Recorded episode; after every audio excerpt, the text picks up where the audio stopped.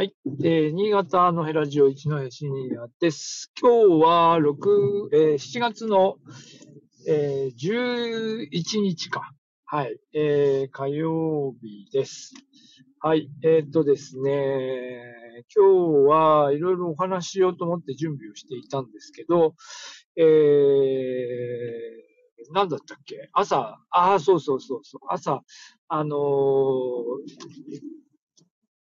ちょっとね、時間がなくなって、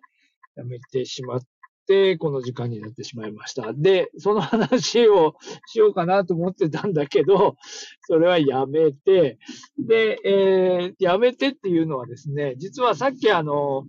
えっ、ー、と、スタンド FM の機能を、えっ、ー、と、ゼミの時間に学生たちとまたちょっと調べていたんですけど、で調べてたらですね、あのと、文字起こし機能っていうのがまた、なんか、できましたみたいな発表されていたので、あ、その話しようかなと思いました。えー、で、さっきちょっとざっと見ただけなんですけど、えっ、ー、と、なんかね、全部の、えっ、ー、と、スタンド FM の配信を文字起こししてくれるっていうよりは、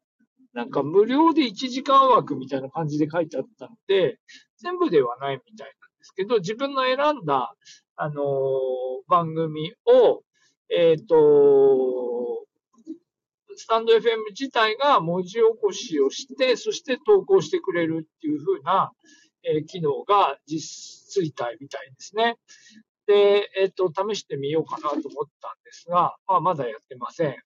で、えっ、と、で、学生とね、し、調べてたっていうか、いろいろ今やってるのは逆向きで、なんかね、ノートに書いた記事を、えっ、と、AI 音声で読み上げるというやつで、で、さっき調べてたら、なんかスマホでね、途中まではできるんですけど、最後なんか投稿するところは、あのー、パソコンからやんなきゃダメだみたいな。で、なんか学生が一生懸命アプリじゃダメらしいんでとかって言って、スマホのブラウザーで一生懸命やってましたけど、最後がなんかできな、できない、できないっていうので、私の方でパソコンで開いてみたら、パソコンからはいけるけど、うん、スマホのブラウザーではなんか最後できないみたいなことをやってました。で、で、つまり文字の側を音声にするっていうのは、あの、ちょっと前にね、先週でしたっけね、スタンド FM から、えー、リリースされてたんですが、あっという間に逆向きも出てきた。まあなんかこんがらがるよね。こんがらがるんですけど、えっと、今度出てきたのは、今度今のこの、この今こうやって喋っているものを、えー、文字起こしするという方になります。はい。えー、まあ実は私この間何回目でしたっけね、の時にお話しした通り、えっと、 LISTEN っていうサービスを利用していて、もうすでにスタンド FM のこの喋っている内容は、文字起こしをするようにしています。しています。自動化されているので、多分今すぐはこのスタンド FM の機能は使わないとは思うんですけど、えー、スタンド FM の中でもこういう機能が、えー、つくようになったと、えー、いうことなんで、まあ、なんかこんがらがありますけどね、えー、喋った方を、ものを文字にするとか、文字で書いたものを AI 音声で、えー、音源化するとかっていう風なのが、あっちとこっちと行ったり来たりみたいな感じに、まあ、どんどんなっていきそうですよね。えー、まあ、あの、ね、その間にっていうか、それのなんか変形版で、おそらく多分その、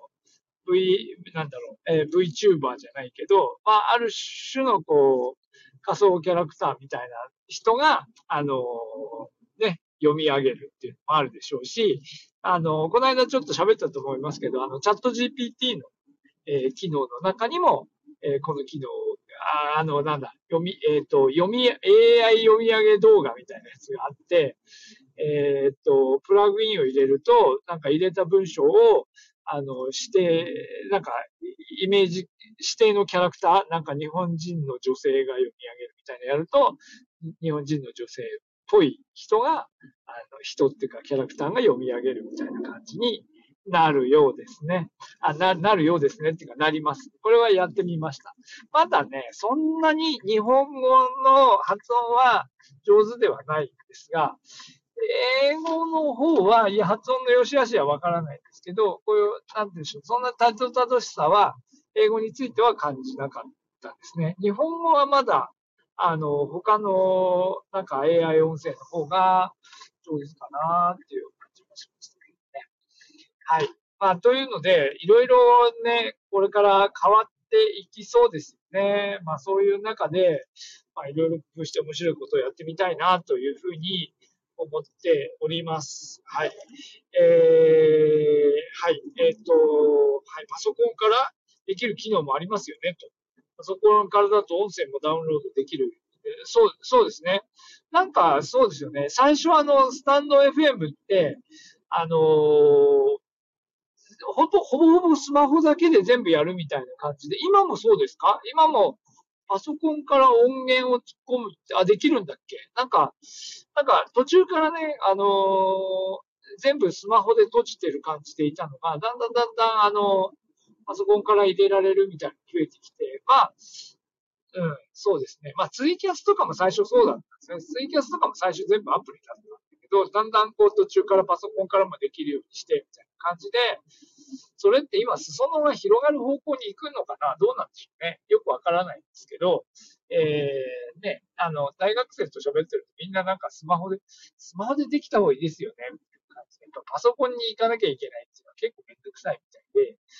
それは彼ら、彼女らの世代からすると若干、なんか、うん、若干っていうか、むしろめんどくさいっていう感じがあるようですが、ね、私なんかにすると、やっぱりスマートフォンでできるのも便利だけど、やっぱり、なんかフルで使える機能はパソコン側でも使えるようにしておいてほしい。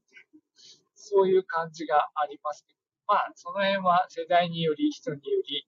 えー、違うところはあるかもしれないですかね。はい。まあ、というようなところで、今日はちょっとなんか、あんまり新潟のネタではないお話をしてみました。はい。えー、はい。そうですね。うまくやればスマホだけでも完結できる。うん、まあそうです。まあスマホしかなければスマホだけでやるんだけど、なんか、やっぱりこう長い文章を書いたりするのは、やっぱり私はちょっとしんどいかな。うん。